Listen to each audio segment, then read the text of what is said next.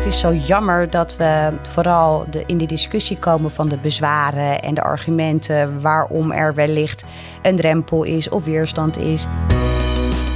Je luistert naar Mondzaken, de podcast van Dental Tribune Nederland.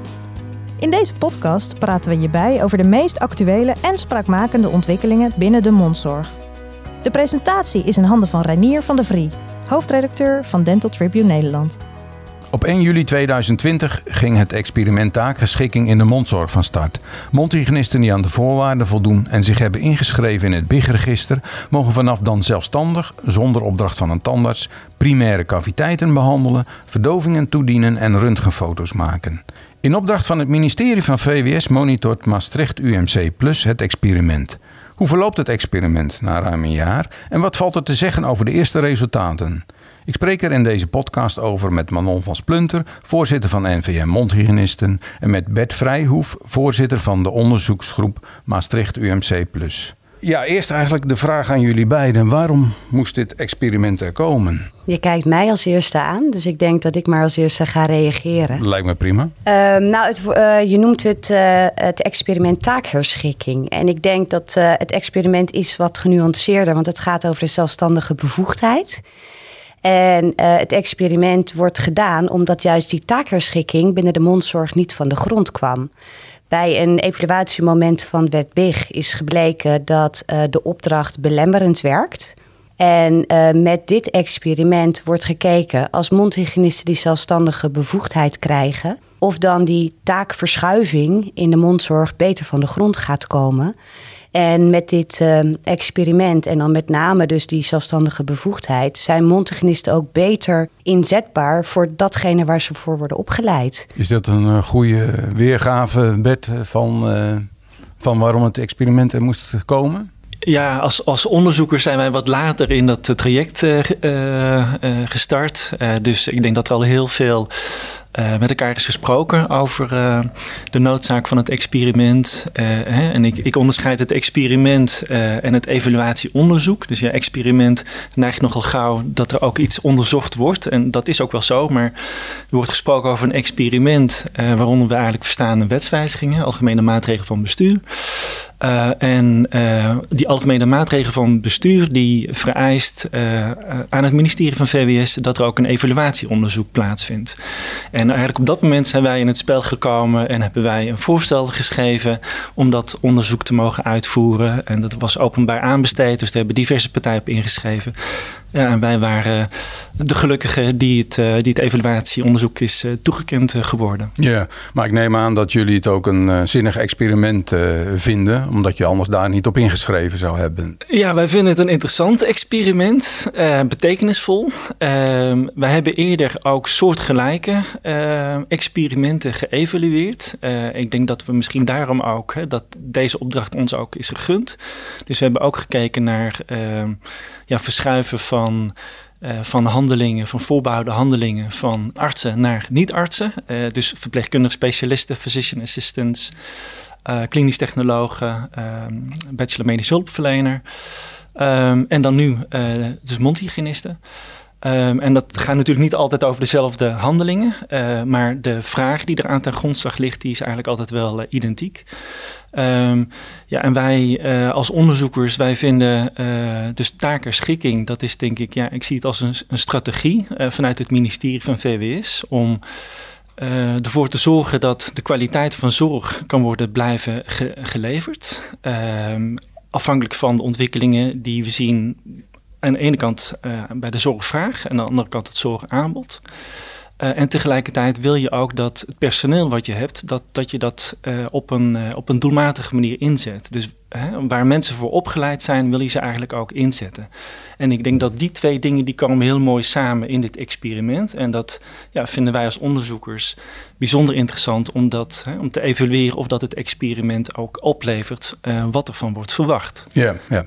want uh, het is het experiment hè, voor de duidelijkheid van het ministerie, niet van de NVM Mondhygiënisten. Nee, het nee. is niet dat NVM Mondhygiënisten uh, de basis heeft gelegd voor dit experiment. Wij zijn wel in 2000 al betrokken in werkgroepen waarin gesproken werd over capaciteitsvraagstukken binnen de mondzorg. Uh, er is toen de tijd natuurlijk ook besloten om uh, beide opleidingen aan te passen, zowel mondzorgkunde als standheelkunde. En er wordt wel eens NVM verweten van uh, wat hebben jullie gedaan? En denk ik, ja, dit is een proces wat zorgbreed speelt als het gaat over het herschikken en taakverschuivingen. Het is een uitdaging die in 2000 al door meerdere partijen besproken is en deze richting al in is gezet.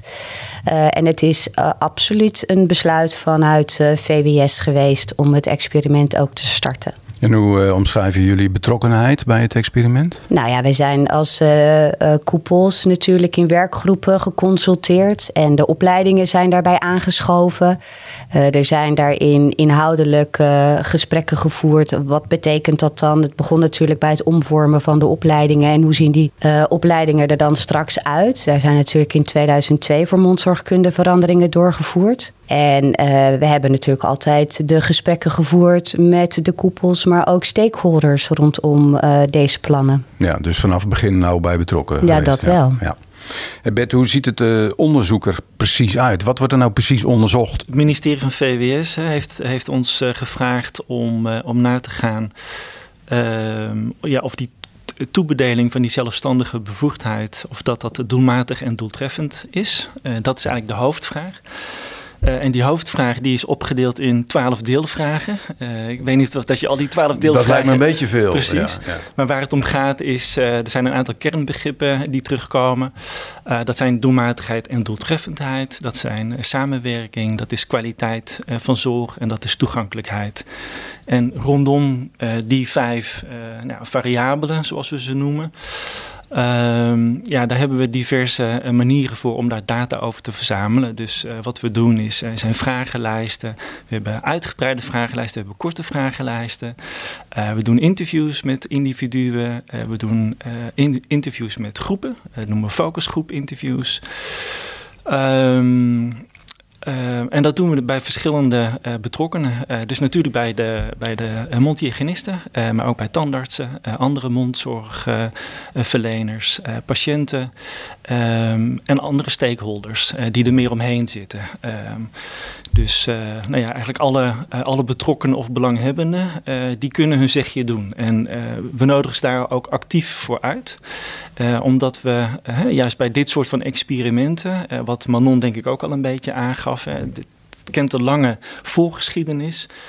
Uh, dus ja, iedereen heeft daar zowel zijn, zijn ideeën over of zijn verwachtingen bij. Uh, en die willen we uh, ook naar voren halen. en uiteindelijk, hè, het doel van het onderzoek is natuurlijk om het ministerie van VWS informatie te geven, zodat zij een besluit kunnen nemen of dat experiment. Of die, die eigenlijk, ik moet zeggen, die tijdelijke maatregel, of dat die uh, uh, wordt doorgezet naar een permanente maatregel. Dus dat mondhygiënisten dus hè, uh, permanent die bevoegdheid krijgen. Of uh, dat VWS zegt nou misschien voor één of twee of, handelingen wel, maar voor één of twee handelingen niet. Dus dat zou ook kunnen. Of voor geen enkele handeling. Kan zou ook, kunnen, ja, zou ja, ook kunnen. Maar het is behoorlijk omvangrijke onderzoek. Hoeveel onderzoekers zitten hierop? is dat te zeggen? We hebben een team van vijf. Ehm, dus dus ja, dat hebben we eigenlijk uh, dat hebben we ook hard nodig. En die zitten er ehm, fulltime op? Uh, er zitten er drie fulltime op en twee parttime. Uh, en ja, wat ik zeg, hè, we hebben veel verschillende uh, belanghebbenden. We hebben vers verschillende meetinstrumenten. We hebben verschillende meetmomenten. Ja, ja. Ehm, en we herhalen dat, dat, die metingen. dus dat we dat ook kunnen vergelijken. Dat we ook kunnen zien of dat er ontwikkelingen in plaatsvinden. Um, en ja, zoals, gezegd, hè, het gaat om die vijf uh, variabelen uh, die VWS eh, heeft gedefinieerd. Dus dat is inderdaad dat vrij omvangrijk. Hè. Wil, je dat, wil je echt op al die vijf die variabelen informatie geven aan VWS op basis waarvan zij dan een besluit gaan nemen? En al die partijen zijn ook ehm, betrokken in een klankbordgroep? Die partijen die je net noemde? Ja, klopt. Ja. En NVM Multinis zit ook in die klankbordgroep? ja, dat klopt. En betekent dat, wat, wat is de rol van die klankbordgroep? Hebben jullie dan invloed op de onderzoeksresultaten? Of, uh... Nou, ik denk dat een onderzoek sowieso onafhankelijk moet zijn. Maar je Mhm. denkt wel mee en je wordt op de hoogte gebracht van tussentijdse meetmomenten om daarover met elkaar in gesprek te gaan. En eh, wij als NVM proberen bijvoorbeeld ook eh, mee te denken in hoe kunnen we geregistreerd mondhygiënisten bereiken om eh, nou, vanuit NVM eh, ze van de juiste informatie te voorzien. Ehm, als wij specifieke berichtgeving erover hebben, maar ook om de nieuwsberichten vanuit Maastricht, zeg maar, de nieuwsbrieven te delen. Ehm, en bijvoorbeeld ook om voor het onderzoek, de monitoring, mensen ook op te roepen. Eh, doe alsjeblieft mee. Want hoe meer data we hebben, hoe duidelijker er een besluit genomen kan worden. Ja. NVM heeft inderdaad geen, eh, geen invloed op de onderzoeksresultaten.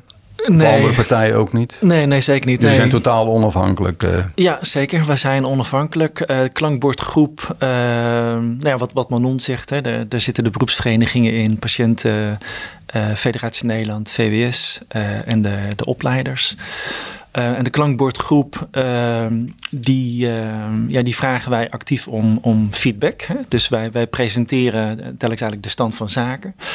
Eh, maar eh, ja, waar denk ik, waar we ook wel actief eh, af en toe vragen om, eh, om toegang tot. Hè? Als er partijen zijn waar we, eh, die, die moeilijk naar ons toe komen, dan vragen we, kunnen we vragen aan leden van de klankbordgroep van, god, bij wie zouden we terecht kunnen? Of kunnen jullie daar wellicht ons introduceren, zodat we op die manier ehm, bij mensen langskomen om uit te leggen waar het onderzoek over gaat en dat we ook bij die mensen informatie kunnen ophalen.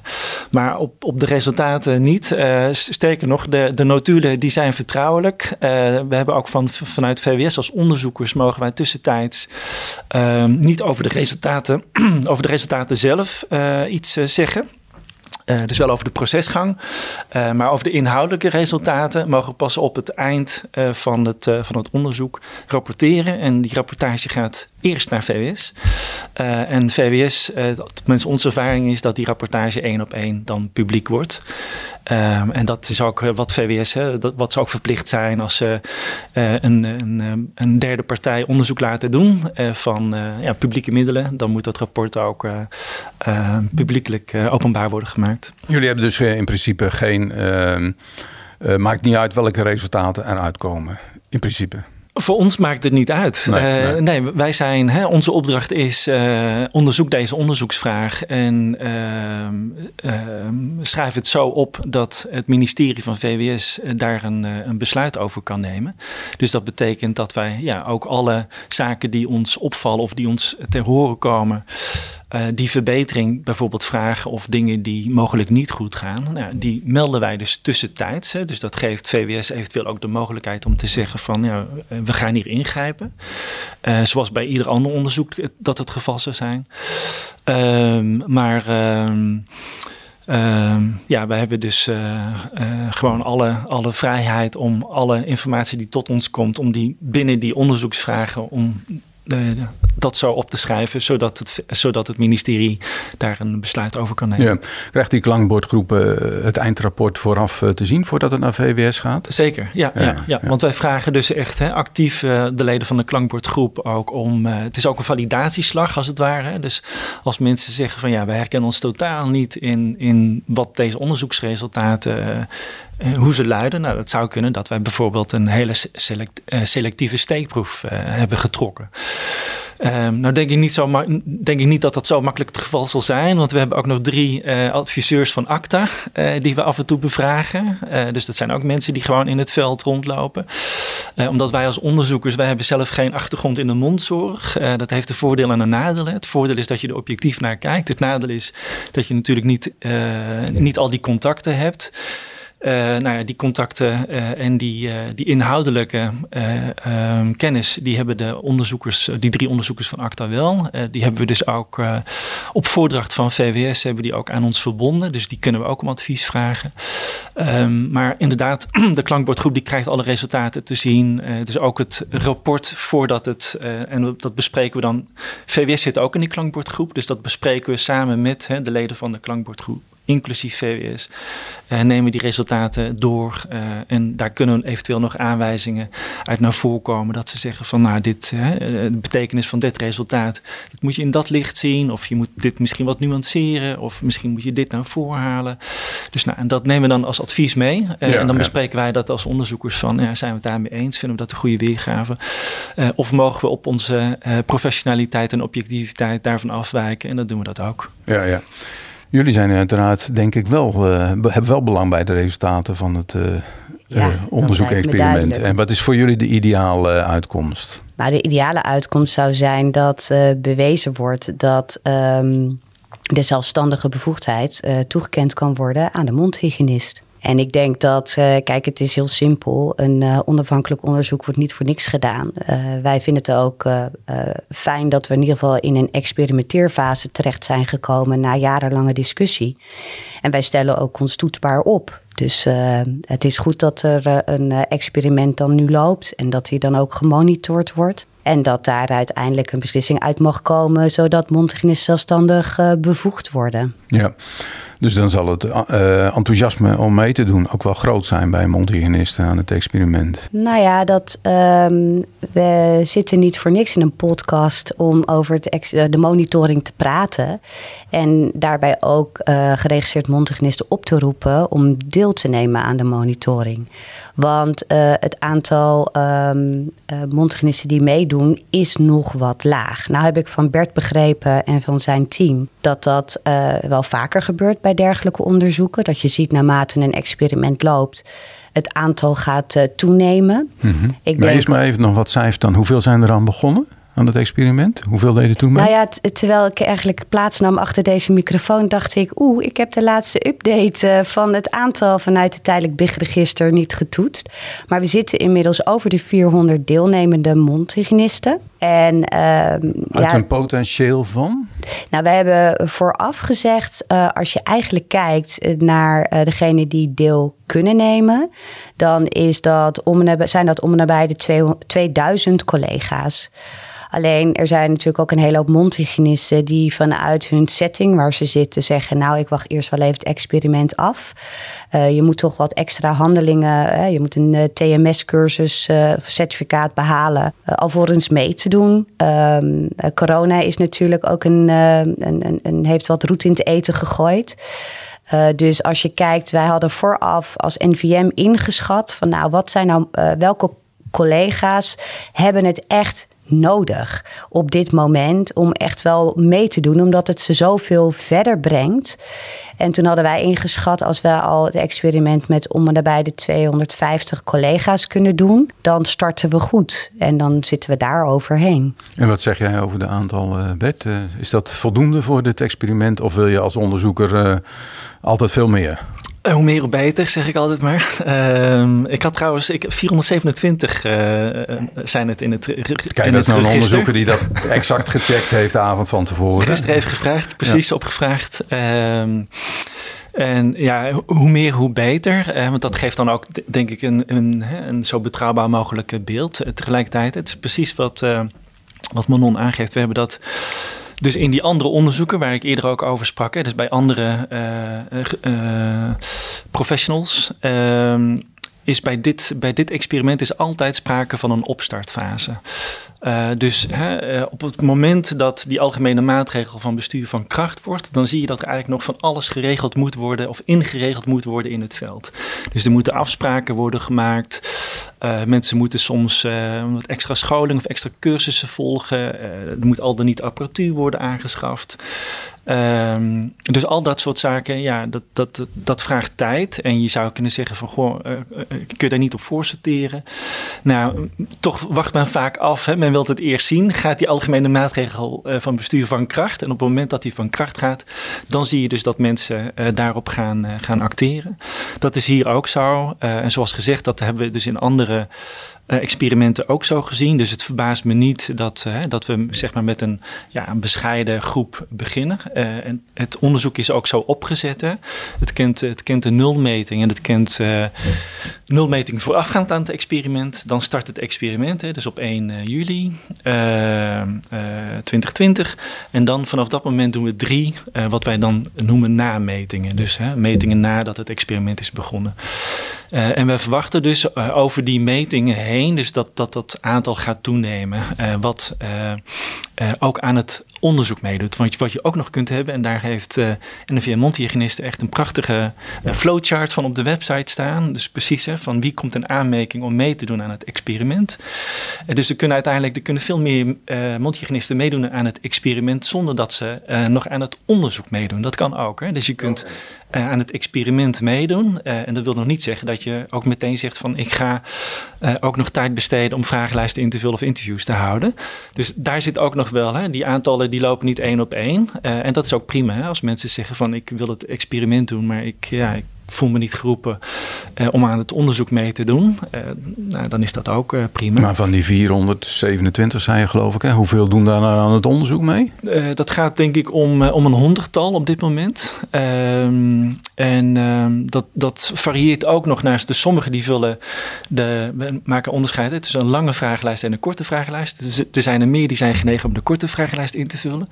Want dat vraagt misschien maar een kwartiertje of zo, of twintig minuten denk ik.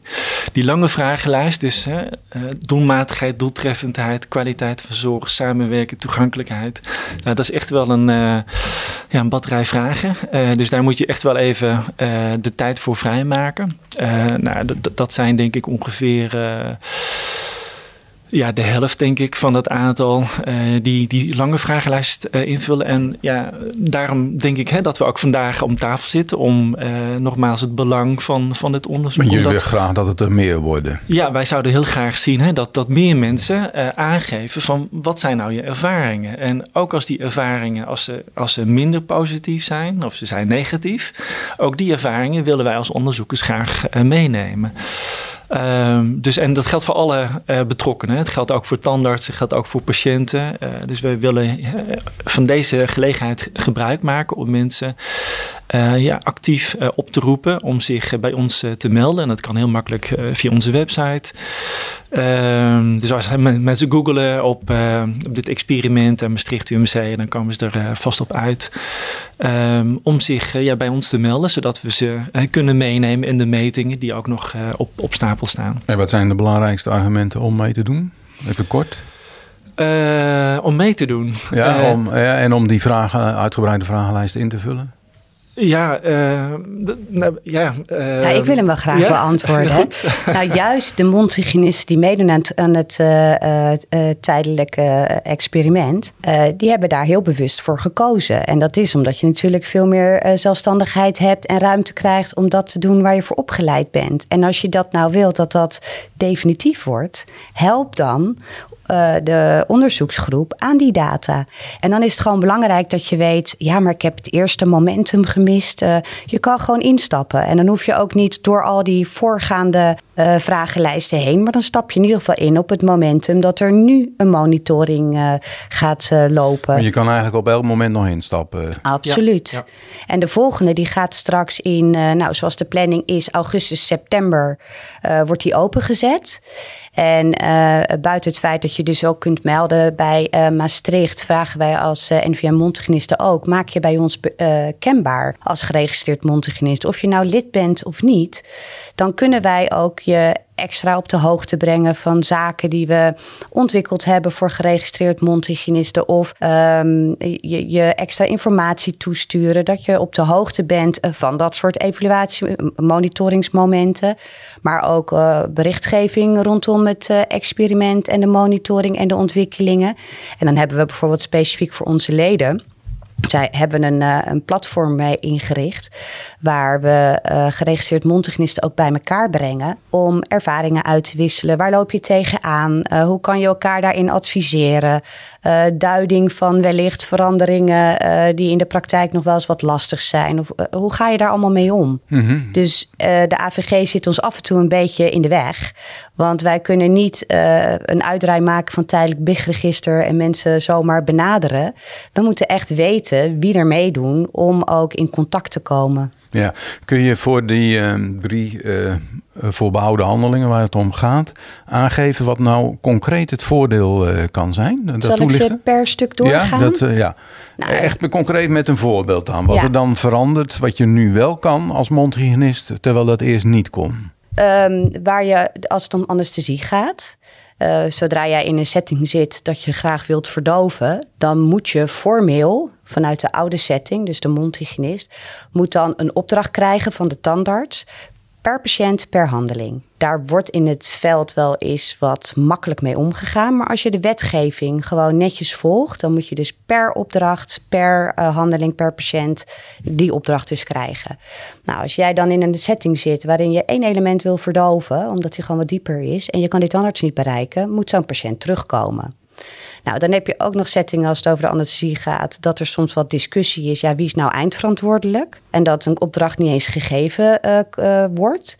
De eindverantwoordelijkheid blijft altijd bij de mondhygiënist, zolang jij als opdrachtgever um, uh, ja, weet dat iemand bekwaam is om het uit te voeren. En als je dat hebt getoetst, getest of daar geval afspraken over hebt gemaakt, dan zit je als opdrachtgever goed. Maar er zijn ook tandartsen die zeggen bijvoorbeeld van nee, ik wil eerst dat de patiënt naar mij toe komt. Dan zet ik die verdoving wel en dan komt hij daarna door naar jou. Nou, dat is in de setting als je al de patiënt in de stoel hebt zitten wat lastig. Ja, dus hier kunnen we zeggen sneller, efficiënter uh, en veiliger. Want als jij een flauwte krijgt door je adrenaline onderweg in je auto van de tandarts naar de mondhygiënist, omdat je er toch tegenop zat, vraag ik me af wat is nou veilige zorg. Maar goed, dus dat is de anesthesie. Oké. Dan gaat het over de röntgenfoto's. Nou, in basis kan je nu zelf uh, röntgenfoto's maken als je meedoet aan het experiment. Wel natuurlijk altijd het ALARA-principe aanhouden. Maar je hebt ze gewoon nodig voor een goede diagnostiek. Zeker met de PARO-richtlijn uh, over diagnostiek vanuit NVVP... heb je gewoon voor een goede diagnose uh, foto's nodig. Uh, die kan je nu krijgen, uh, uh, of dansen, die kan je nu zelf maken. En als je zelf geen röntgenapparaat zou hebben, dan kan je in ieder geval de indicatiestelling doen. Om te zeggen, ja, vanuit mijn paro-expertise doe ik de indicatie dat ik hem nodig heb. Als er geen foto's aanwezig zijn, wilt u alstublieft die foto maken. En dan ben je niet meer afhankelijk van, ja, als standaard, nee, ik zie dat niet zitten. Ik vind die indicatiestelling, die eerst in de oude setting bij de tandarts lag, soms krijg je gewoon geen foto's uh, terwijl het om een paro-endo-probleem gaat, wat onze, hè, waar wij veel ervaring mee hebben. En wordt er gezegd, maak nou maar gewoon schoon zonder die foto en maak je meer kapot dan dat je goed doet. Ja. En Lijkt mij ook duidelijk. Ja, en als het over de primaire caviteiten gaat, ja, wil je uh, uh, lesies goed kunnen monitoren, uh, is het fijn dat je die foto's ook zou kunnen maken. Maar daarvan vind ik wel altijd, stem dat sowieso heel goed af met de tandarts waarmee je samenwerkt. En zorg dat je allebei zo minimaal invasief mogelijk werkt. En waar, hoe, hoe kijk je daar dan ook samen tegenaan? Uh, maar die, um, uh, dus dat is meer de opdracht die dan komt te vervallen voor het, uh, het behandelen. dus dat is ook eigenlijk sneller en efficiënter werken. Ja. Even terug naar het onderzoek. Welke problemen, strubbelingen lopen jullie tegenaan? Of loopt het allemaal heel gladjes? Nou ja, ik denk dat ik, ik, kan, ik kan die vraag misschien op twee manieren beantwoorden. Uh, we hebben de nulmeting, die hebben we gedaan, dus voor het experiment. Uh, dat is misschien toch ook wel interessant om dat te noemen, want dat rapport dat is, dat is beschikbaar. Hè. Dat, dat kun je ook vinden op de website van het ministerie van VWS.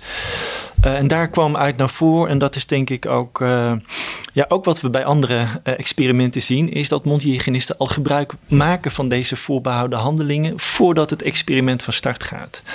maar dat er wel verbeteringen te maken zijn waar het gaat om het, eh, het maken van, eh, van samenwerkingsafspraken. Uh, het werken volgens richtlijnen. Hè, dat je er goed voor zorgt dat, dat richtlijnen ook echt een plek hebben in die afspraken. Uh, we hebben toen ook gezien dat er duidelijke communicatie moet plaatsvinden over het experiment. bij de verschillende groepen geldt zowel voor mondhygiënisten als ook voor tandartsen als voor patiënten. En we hebben toen ook vastgesteld dat het draagvlak onder de tandartsen, dus nogmaals voor het experiment, dat we dat toen vrij beperkt vonden. Ehm, dus nou, uiteindelijk in de mondzorg, ik denk dat die zich de laatste tijd ehm, heel mooi laat karakteriseren door dat die samenwerking zo belangrijk is. Hè? Dat je met elkaar zegt van we gaan met elkaar die mondzorg op, de, op de kwaliteit houden zoals die is. En productief of efficiënter wellicht waar het kan. Uh, nou ja, dan, dan bij zo'n experiment verwacht je natuurlijk ook dat er dan draagvlak is bij de diverse betrokkenen. Ehm, dus dat, dat is wat we hebben opgehaald uit die nulmeting. Uh, dus dat, uh, nou, we zijn ook benieuwd of we, dat we daar nu uh, veranderingen in gaan zien ehm, tijdens het experiment. Want dat is eigenlijk al, hè, er zijn eigenlijk al een aantal aanbevelingen die we hebben meegegeven aan het veld. Um, ja, en het, het onderzoek, ik denk dat het nu, ja, we spraken daar net ook een beetje over. Het heeft een wat, uh, dus het, eh, de, nametingen, we zouden de, de deelname van de verschillende ja, respondentgroepen, die mag nog wel verbeterd worden. Ehm, maar dat heeft, wat ik ook zei, dat heeft tijd nodig. Dus we hopen dat we dat in augustus, september, dat we echt gaan zien dat er meer mensen bereid zijn om ja, tijd vrij te maken om ons te woord te staan of vragenlijsten in te vullen. Um, en wat we wel eens, wat we wel ook wel terugkrijgen, is dat ja, mensen vinden het wel veel. Hè? Als ze vragenlijsten invullen, mm zeggen ze van ja, je moet echt wel, je kunt dat niet even vijf of tien minuten uh, na werk of tussen werk door gaan doen. Je moet echt wel even dedicated time vrijmaken. En je moet misschien ook je, je registratiesysteem of je, je, je software systeem even openzetten. En je moet misschien ook nog wat dingen opzoeken. en nou, dat is denk ik wel belangrijk, hè, dat mensen beseffen van uh, ja, het is een omvangrijk onderzoek, uh, veel vragen. Uh, dus je moet er echt wel even de tijd voor nemen. Ja. Maar wat kun je zeggen over de tussentijdse evaluatie? Je zegt mag daar niet echt, echt resultaat over vermelden. Dat die loopt. Omdat het loopt. Maar je mag wel iets over het proces uh, zeggen, uh, hoorde ik net. Uh. Ja, precies. Dus wat, wat, kun je er wel over zeggen? Kijk, in zo'n podcast kun je best een tipje van de sluier oplichten. nou ja, ik, ik, ga er inhoudelijk ga ik daar echt geen, geen uitspraak over doen, want ehm, dan schaadt ik de afspraak met, met de opdrachtgever. Um, en dat is ook, hè, misschien om dat toch even toe, toe, te lichten. Ik begrijp ook heel goed hè, dat, dat VWS zegt van Um, ja, wij willen die informatie goed tot ons nemen. En uh, wij horen van VWS ook. Hè? Ze staan ook open voor andere uh, informatiebronnen uh, of kanalen. Dus het zal niet zo zijn dat het onderzoek het enige is op basis waarvan VWS de beslissing gaat nemen. Maar het zal wel een belangrijke factor zijn. Um, dus ik begrijp heel goed hè, dat, dat we tussentijds, en ook omdat je ziet dat er een soort van ontwikkeling zit, hè, waar uh, de mate waarin mensen gebruik gaan maken van het experiment. Uh, en dat is denk ik. Um, um, uh, nou, indirect is dat misschien een tipje van de sluier. Wat ik verwacht te gaan zien bij deze tweede nameting is dat er meer mensen gebruik maken van deze voorbehouden handelingen. Um, en dus ook ervaring ermee opdoen uh, en met elkaar erover in gesprek gaan. En vaak neemt dat wel uh, de kou uit de lucht. En dat is, dat is wat, ik, wat ik zou verwachten. Dus ik, ik hoop dat ook hier terug te gaan zien in, in de cijfers. Um, ja, en, en dan gaan we, gaan, we, uh, gaan we zien of dat het inderdaad de, de hypothese zoals Manon ze daarnet formuleerde over ieder van die drie uh, voorbehouden handelingen, of, ja, of dat die ook inderdaad terug te zien zijn uh, in, in de onderzoeksresultaten. Nou, ja. wat we misschien er wel over kunnen vertellen is dat we wel, kijk, je kan de onderzoeksvragen natuurlijk niet veranderen, want dan ga je je bemoeien met de vorm van het onderzoek. Maar we zijn wel aan het kijken of we um, een soort oplegger kunnen maken. om geregistreerd mondhygiënisten makkelijker door de vragenlijst heen te krijgen. Van waar haal je je data vandaan? Hoe moet je hem duiden? Bij welke vragen wordt er naar welke zaken gevraagd? Zodat je van tevoren eigenlijk um, uh, goed voorbereid uh, kan gaan zitten voor die uh, uh, lijst met vragen. En niet halverwege in uh, sowieso de, de hectische periode die, waarin we zitten met z'n allen.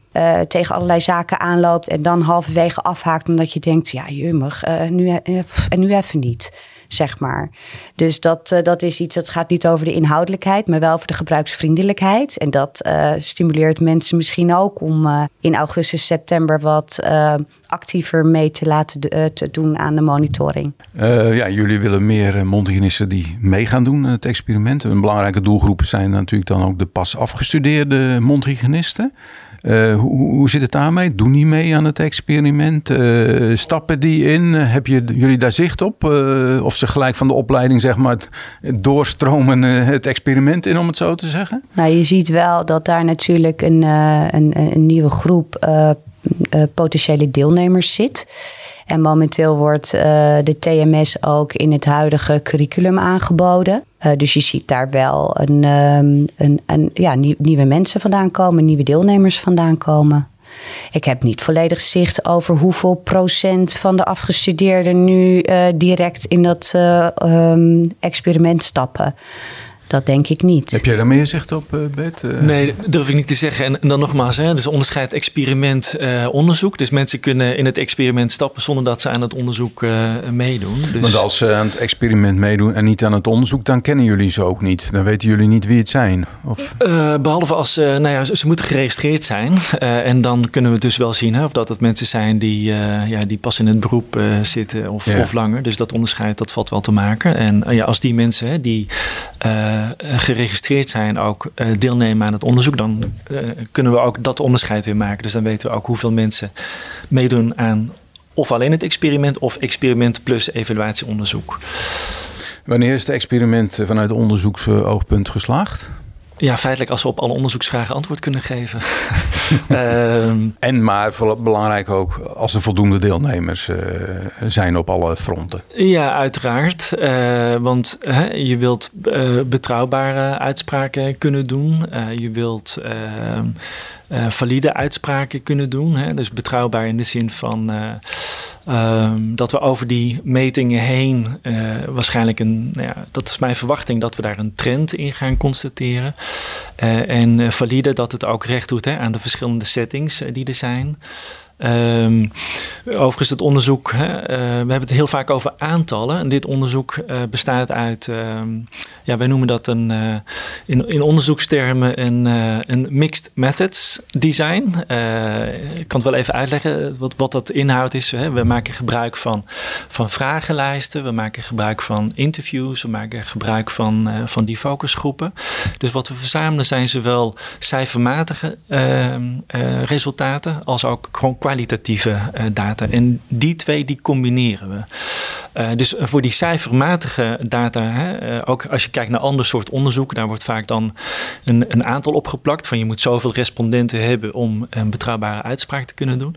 Dat is bij dit onderzoek wel lastig, want eigenlijk zou je dan, je moet dan een, een uitkomstmaat op voorhand hebben waar je eigenlijk het, het, het, het, het succes van het experiment aan, aan afmeet.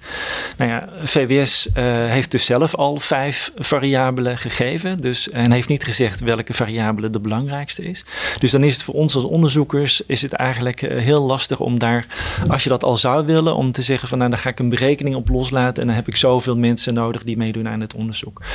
Ik denk dat we hier, hè, dat we, dat we uh, ja, een goede afspiegeling moeten krijgen van het aantal mensen, het aantal mondhygiënisten wat zich geregistreerd heeft. Dat zou ik graag willen zien. En dat we inderdaad kijken naar een aantal hè, van kenmerken, ook van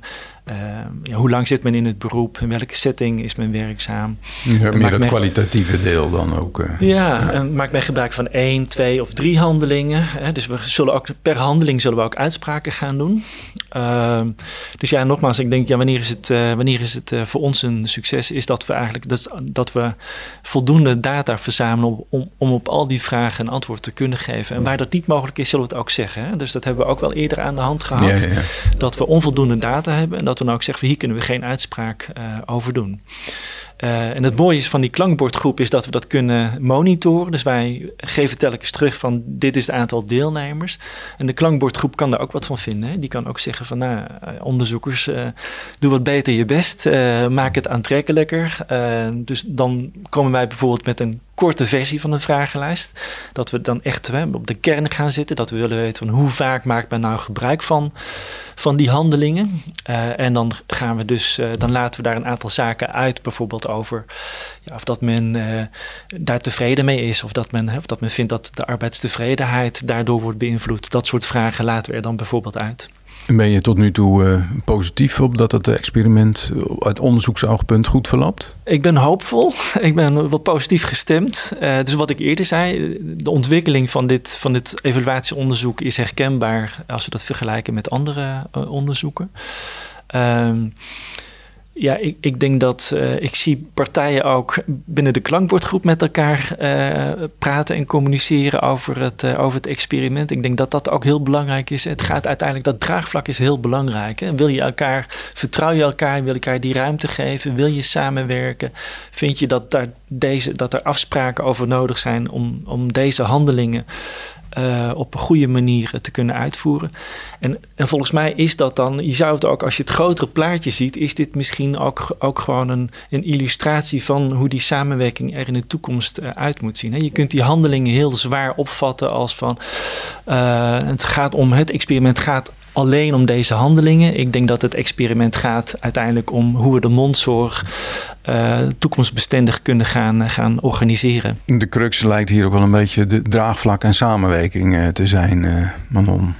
Ja, ik denk, jij gaat eerst nog even naar mij toe als het gaat. Wanneer is het experiment voor jou geslaagd? Dat wou ik ook nog aan je vragen. Maar... En daar is samenwerking een onderdeel van. Uh, maar uh, bij ons is het uh, experiment geslaagd als de antwoorden die de onderzoeksgroep kan geven, nou ja, de, de basis zijn waarop er tot een tijdelijke zelfstandige bevoegdheid wordt overgegaan.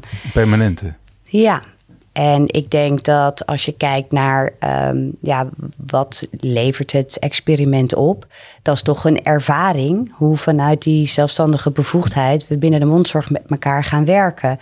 Het is ook een trigger geweest om uh, echt concreet met samenwerkingsafspraken te komen. Het is ook een reden dat er tussen mondhygiënist en tandarts veel meer afstemming moet komen om de, uh, over de behandeling die we gezamenlijk uh, leveren bij patiënten en cliënten.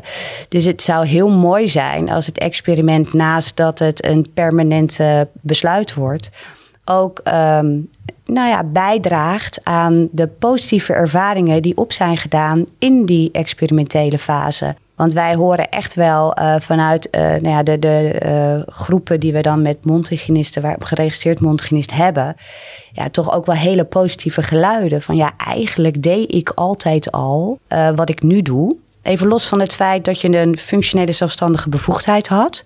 Maar er werd heel vaak zonder een goede afstemming en een opdracht al zelfstandig uh, gewerkt. En werd er eigenlijk al in afwezigheid van een uh, collega tandarts een foto genomen. En daar was ook vertrouwen in. Ik bedoel, je moet op dat moment geen klacht krijgen. Want als dat bij de IGJ naar boven komt, of, hè, dat, dan heb je wel een probleem als praktijk. Um, maar er wordt ook echt gezegd, ja, uh, nu mag het tenminste. Dus die, die, die, dat, dat geknepene van, ja, we deden het eigenlijk wel, maar het mag eigenlijk niet, die is eraf. Uh, er zijn ook uh, succesverhalen van collega's die elkaar veel beter vinden. Dus er zijn ook verhalen van weerstand. Maar het zou mooi zijn als we met nou ja, de succesverhalen en, en het draagvlak wat groter wordt elkaar toch wat beter kunnen vinden. Met alle uitdagingen die we in de mondzorg hebben als het gaat over capaciteitsvraagstukken.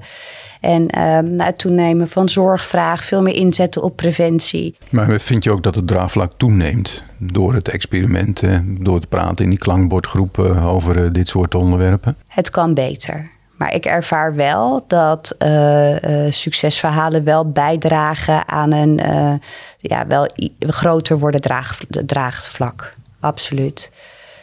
Maar goed, we zijn er ook niet. Ik heb ook nooit de illusie gehad dat als het experiment uh, van start zou gaan, dat ook die hele cultuur of die he uh, zou veranderen. Of dat de mondzorg ineens volledig anders georganiseerd is. Dus dat is ook een kwestie van tijd.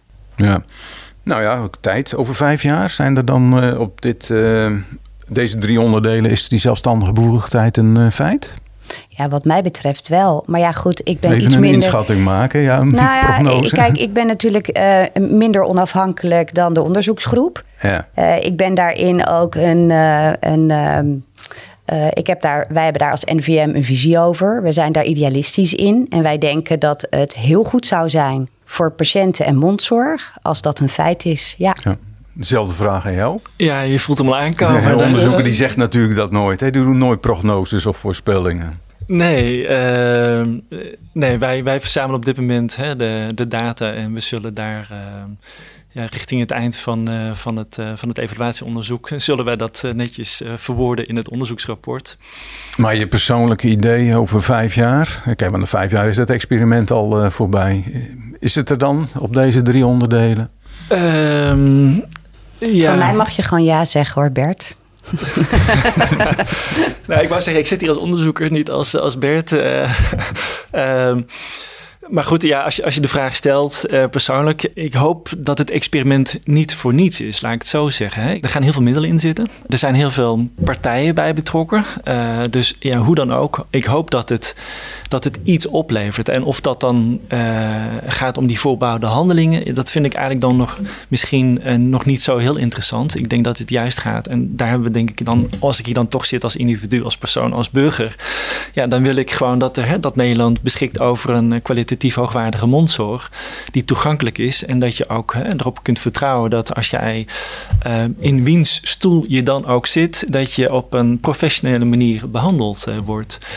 Uh, en, en, als we daar, denk ik, uh, als dat experiment daar een bijdrage aan kan leveren, en wij kunnen daar als onderzoekers ook een bijdrage aan leveren, uh, dan zou dat denk ik een heel mooi resultaat zijn. Ja, het doel een betere mondzorg. Ja, dat is denk ik uh, ja, uh, ook het idee van het experiment.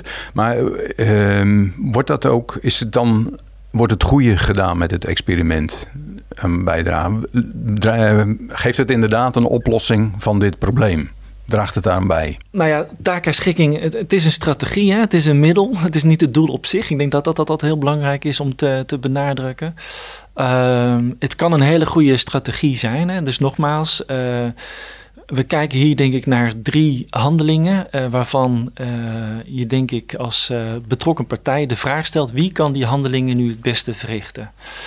Um, en wat ik al zei, vanuit die nulmeting blijkt dat mondhygiënisten deze handelingen al deden. Nou, als je zegt van, als dat zo is en we vinden dat het op een, uh, als we kunnen vaststellen dat dat op een veilige en een, juiste en een, en een efficiënte manier gebeurt. Dat is ook wat Manon zegt, van als je bekwaam bent, maar dan wil je ook nog die bevoegdheid regelen. En die bevoegdheid, dat wordt dan, uh, kan geregeld worden door die wetswijziging.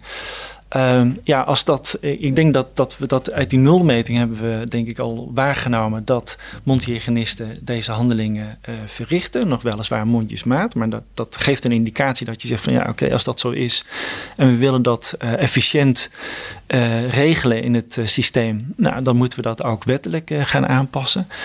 Ehm, nou, we gaan dat zien of dat, dat, dan, of dat daar gebruik van wordt gemaakt. Want het kan ook zijn, je gaat dat met elkaar wettelijk regelen. Maar als er amper gebruik van wordt gemaakt, terwijl je wel die mogelijkheid hebt. Nou, dan kun je ook uh, afvragen, dat zullen we ook. En doen we ook onderzoek uh, naar van waar, als dat niet zo zou zijn, waarom is dat dan niet zo? Dus welke drempels liggen daar dan? Mm -hmm. um, dat weet ik dus niet. Liggen die drempels er of liggen die drempels niet? maar op basis daarvan, denk ik, ja, kun je denk ik direct wel zeggen of dat voor ehm, of dat het in deze situatie, gegeven de, de tijdsbestek waar we nu in zitten, of dat takenschikking de juiste strategie is om, uh, om die mondzorg te kunnen verbeteren. En voor jou is het, lost het experiment het goede problemen op? Absoluut. En jij zegt, wordt de mondzorg er beter van? Ik denk dat je dan misschien iets genuanceerder of iets meer gedefinieerder moet. Wat is dan betere mondzorg? Ik denk vooral dat we, en, en dan wordt het wel weer heel beleidsmatig als je het zo gaat benoemen, maar mondzorg vooral toegankelijk moeten houden. En um, um, beter, het, het, hoeft niet beter. Het moet um, kwalitatief blijven zoals het is, ook voor de uitdagingen in de toekomst. En daar hoort gewoon teamwerken en de inzet van verschillende mondzorgverleners, die hoort daarbij. En maak dan op een uh, goede manier gebruik van de professionaliteit van de mondhygiënist die HBO is opgeleid als paramedicus op dat preventieve deel van de mondzorg. Dus ja, het gaat zeker uh, bijdragen aan een toekomstbestendige mondzorg. Oké, dus goed dat het experiment er is. Absoluut. Zeker. En zeker meedoen? Ja, dat sowieso. Heel graag. Verder nog toevoegingen van jullie kant? Nou, wat ik uh, soms wel eens uh, uh, lastig vind, is dat er vooral gedacht wordt in drempels, bezwaren. En ik het jammer vind dat niet de voordelen van werken met een geregistreerd mondhygiënist in je praktijk goed uh, benadrukt worden. Want nogmaals, op het moment dat jij als praktijkhouder uh, je gewoon volgens de, de, de wetgeving hè, wilt handelen en je bent zelf niet aanwezig omdat je op cursus bent of op vakantie. Het kan ontzettend effectief zijn als je dan een geregistreerd mondhygiënist hebt die een aantal zaken daarin kan overnemen, waardoor uh, de continuïteit van de praktijk gewoon doorgang kan krijgen. En um, even los van het feit dat sowieso de expertise van de mondhygiënist een aanvulling voor je praktijk is. Ik zeg wel eens, uh, elke uh, praktijk die pretendeert aan preventie te doen, die moet minimaal één mondhygiënist in zijn team hebben. Um, maar dat zijn wel zaken waarvan ik denk, het is zo jammer dat we um, vooral de, in de discussie komen van de bezwaren en de argumenten waarom er wellicht een drempel is of weerstand is, in plaats van juist te benadrukken uh, wat voor toegevoegde waarde het kan zijn voor mondzorg in zijn algeheel, als vooral de behandeling van de patiënt en de preventieve mondzorg wat meer uh, naar voren in het zorgproces krijgen. Lijkt me nog een goede toevoeging. Hartelijk dank voor jullie medewerking. Graag gedaan. Dit was Mondzaken, de podcast van Dental Tribune Nederland. Wil je geen enkele aflevering missen? Abonneer je dan via je favoriete podcast-app. Heb je tips, leuke suggesties of vragen over deze podcast? Stuur dan een mailtje naar redactie@dental-tribune.nl. Voor ontvangst van onze krant of online nieuwsbrief kun je je aanmelden op onze website www.dental-tribune.nl. Graag tot de volgende podcast.